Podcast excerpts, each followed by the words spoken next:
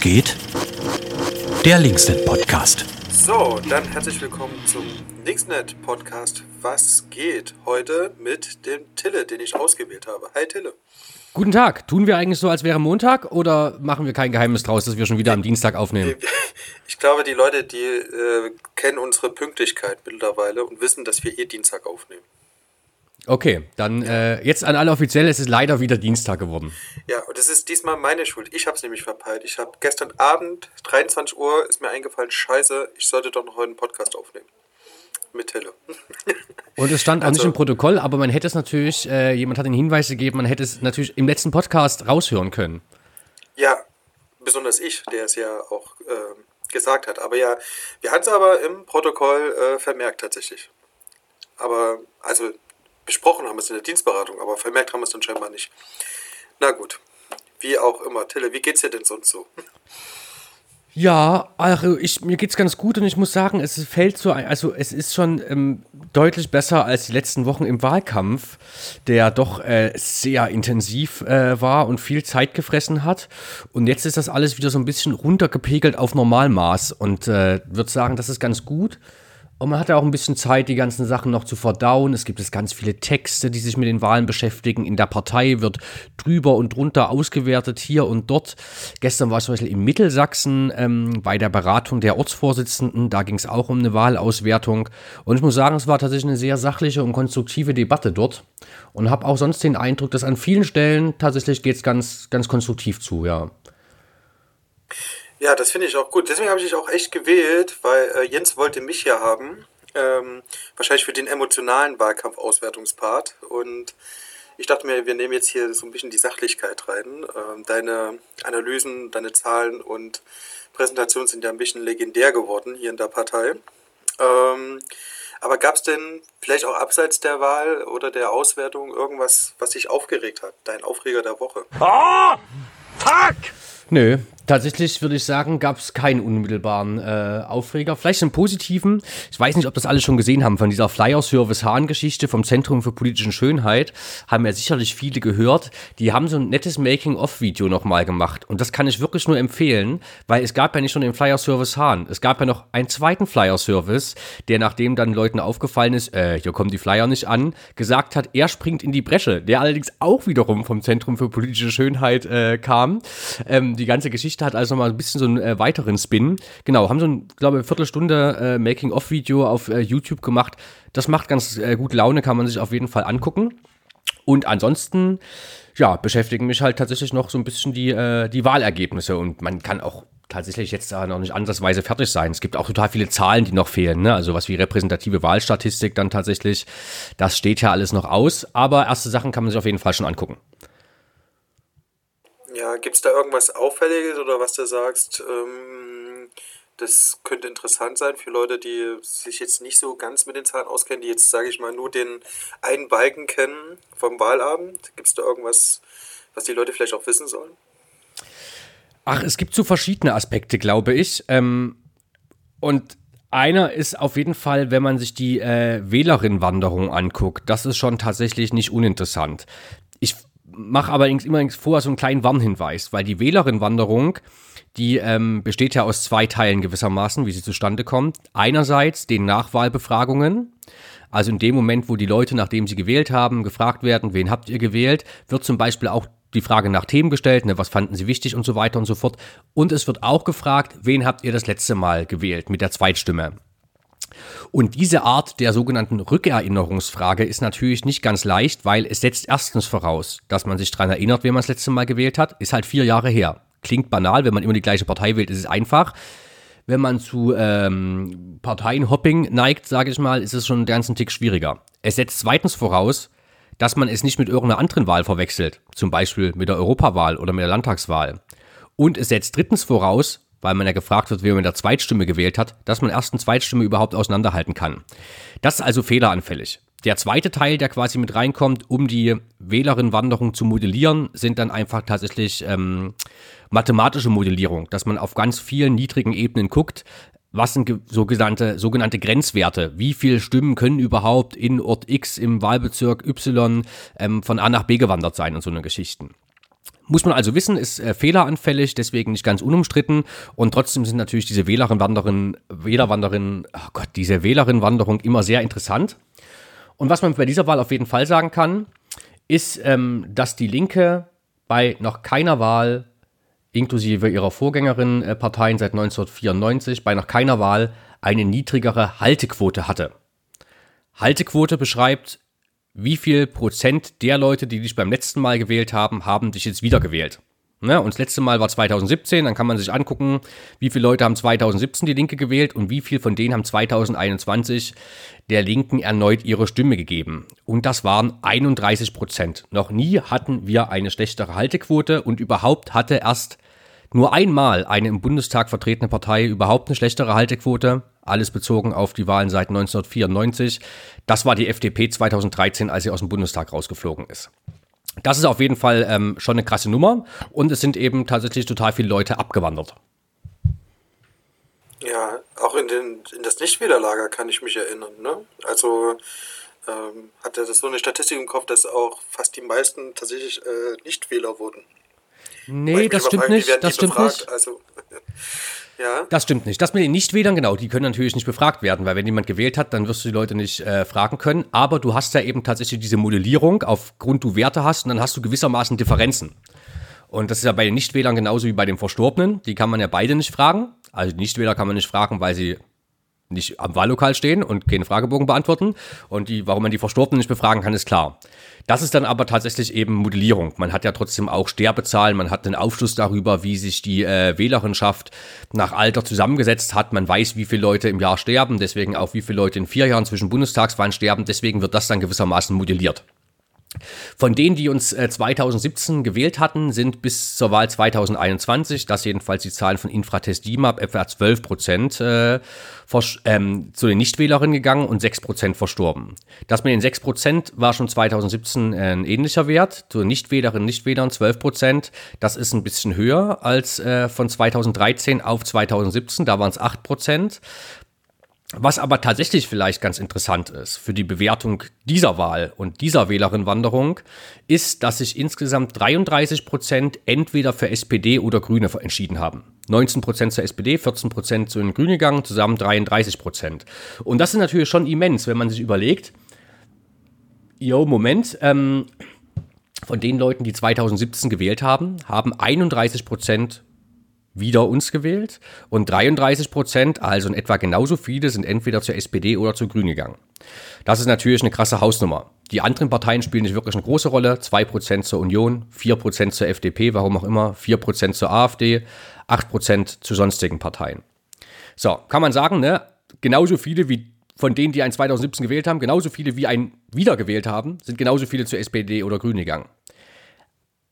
Dann kann man aber natürlich auch sagen, tja, Moment mal, wie hat sich denn eigentlich unsere, unser Elektorat, also unsere Wählerinnen und Wähler, wie hatten die sich denn 2017 zusammengesetzt? Also wo kamen die her? Aus äh, wo kamen die Stimmen her? Und wenn man sich die Leute, die uns 2017 gewählt haben, anguckt, hatten uns etwas mehr als die Hälfte, nämlich 53 Prozent, hatten uns bereits 2013 gewählt. Das heißt, die andere Hälfte waren andere Leute. 6% davon waren ähm, Erstwählerinnen, Erstwähler, 15% waren vormalige Nichtwählerinnen und Nichtwähler, aber 39%, Einfachheit halber sagen wir einfach mal knapp 40%, 40% kamen von anderen Parteien zu uns. Von 2013 auf 2017. Das heißt, ne, wir gucken uns die Gesamtheit unserer Wählerinnen und Wähler 2017 an und wissen, 40% kamen von anderen Parteien. Dann muss man sich natürlich angucken, von welchen Parteien kamen die denn. Und von denjenigen, die von der Bundestagswahl 2013 auf die Bundestagswahl 2017 von anderen Parteien gekommen sind, kam die Hälfte, 48 Prozent von der SPD und ein Viertel, 23 Prozent von den Grünen.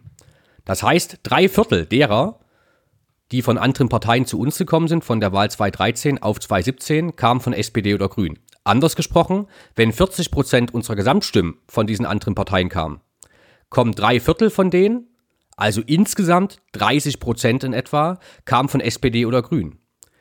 Und dann ist es natürlich kein großes Wunder, dass wenn du, sage ich mal, 2017 ein Elektorat hast, also eine Wählerinnenschaft, die zu knapp einem Drittel aus Leuten besteht, die von SPD oder Grünen zu dir gekommen sind, dass das höchstwahrscheinlich Leute sind, die sich grundsätzlich vorstellen können, SPD oder Grüne zu wählen.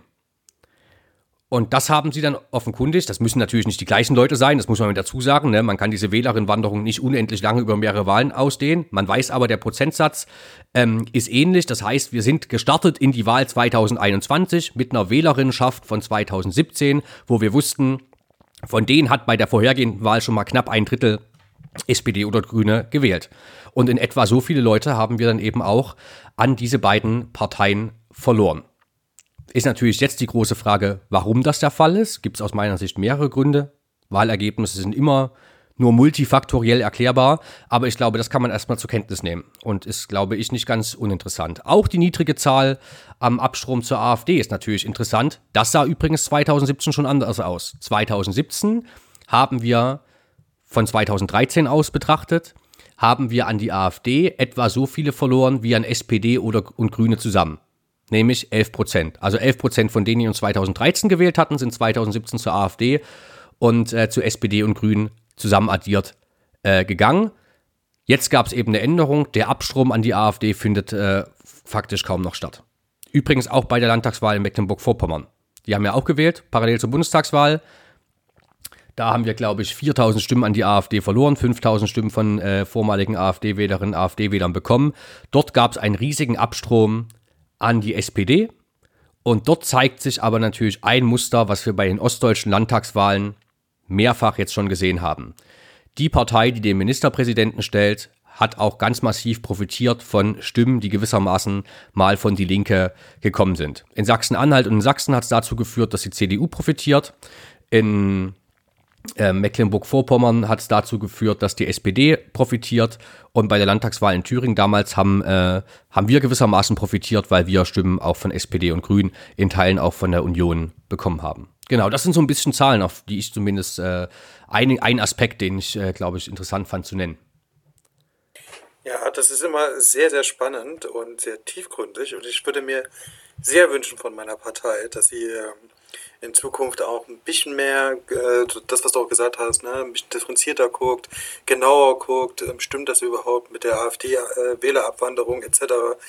Und ähm, nicht nach einfachen Lösungen suchen, sondern ähm, das wirklich ähm, sehr gut analysieren und sagen, hey, ähm, so und so ist die Sachlage und das und das müssen wir vielleicht dann auch ändern. Beziehungsweise können dann Veränderungen äh, dann daraus entstehen. Ne? Also genau. die Veränderung vor allen Dingen. Ich würde ja auch nicht sagen, dass die AfD-Abwanderung gar keine Rolle spielt. Ne? Nur als singulär für diese Wahl betrachtet ist es nicht so relevant, aber wie gesagt, da lohnt es sich grundsätzlich bei Wahlen, immer längere Zeiträume zu betrachten. Weil ich meine, das ganze Geplänkel an der Oberfläche, Wahlkampf, aktuelle Debatten, das spielt natürlich auch eine Rolle. Aber nur ein Teil. Es finden ja auch tiefgründige gesellschaftliche Verschiebungen und Veränderungen statt.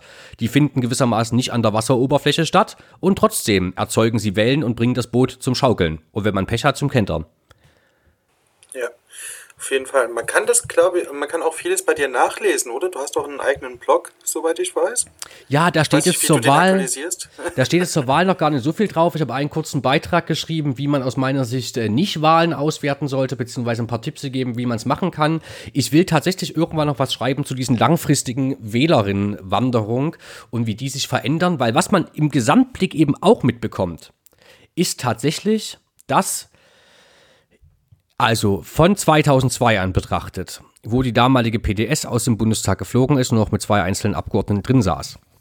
Dann 2005 es schon losging, Debatte ähm, Agenda 2010 auch ähm, und die Andeutung der Parteineubildung, ähm, der Beef in der SPD und 2009 bei der Bundestagswahl dann mit der vollzogenen Parteineubildung und der Partei Die Linke. Dass, wenn man sich das anguckt, man bei der Wählerinnenwanderung eins feststellt. Dass es die Linke gibt in der Stärke, die sie 2005 und auch 2009 hatte. Das sind zu großen Teilen ähm, vormalige SPD-Wählerinnen und SPD-Wähler, die man da gewonnen hat. Es waren bei der Wahl 2005 auch noch sehr viele Nichtwählerinnen und Nichtwähler. Aber schon bei der Erfolgswahl 2009, wo wir als Linke übrigens einen höheren Stimmenanteil bundesweit hatten als bei der Wahl 2005, schon dort haben wir wieder mehr, nicht, mehr an die Nichtwählerinnen und Nichtwähler verloren, als wir bekommen haben. Das ist nicht so krass aufgefallen, weil wir eben nach wie vor zum zweiten Mal in Folge total krass von der SPD profitiert haben, muss man aber auf dem Schirm haben. Mit Blick auf Ostdeutschland kann man sagen, wenn man sich nicht die Stimmenergebnisse in Prozent der gültigen Stimmen anguckt, sondern man guckt sich an, wie viel Prozent der Wahlberechtigten insgesamt hat die Linke mobilisiert. Also nicht nur die, die gewählt haben, sondern von denen, die potenziell wählen gehen können, inklusive derer, die es auch tatsächlich getan haben. Dann muss man in Ostdeutschland eins feststellen. Wir haben schon beginnend mit der Wahl 2009 durchgehend im Osten bei jeder Wahl weniger Wahlberechtigte mobilisiert als bei der Wahl vorher. Und das ist natürlich krass. 2009 ist das noch nicht so krass ins Gewicht gefallen, weil es haben insgesamt weniger Leute gewählt. Unser Stimmenanteil war ein bisschen höher insgesamt. Trotzdem haben wir auch schon von 2,5 auf 2 neu verloren. Und der zweite Aspekt, den ich nennen wollen würde, ist, wenn man seine großen Wahlerfolge auch anfangs einfährt, weil man natürlich große Teile der SPD mobilisiert, beziehungsweise deren Anhängerschaft, nicht der Partei, dann heißt das natürlich, dass man offensichtlich einen Wahlerfolg hat, der ein bisschen in Abhängigkeit zur Performance der SPD steht. Und es gibt jetzt auch verschiedene Beiträge, die ähm, die Wahlen ähm, versuchen zu bewerten, auch langfristiger. Und es gibt tatsächlich einen Beitrag, den ich nicht ganz unspannend finde. Der ist von Alban Werner im Jakobin-Mac. Muss man auch nicht alles teilen, was drin steht, trotzdem ein paar kluge Gedanken dabei.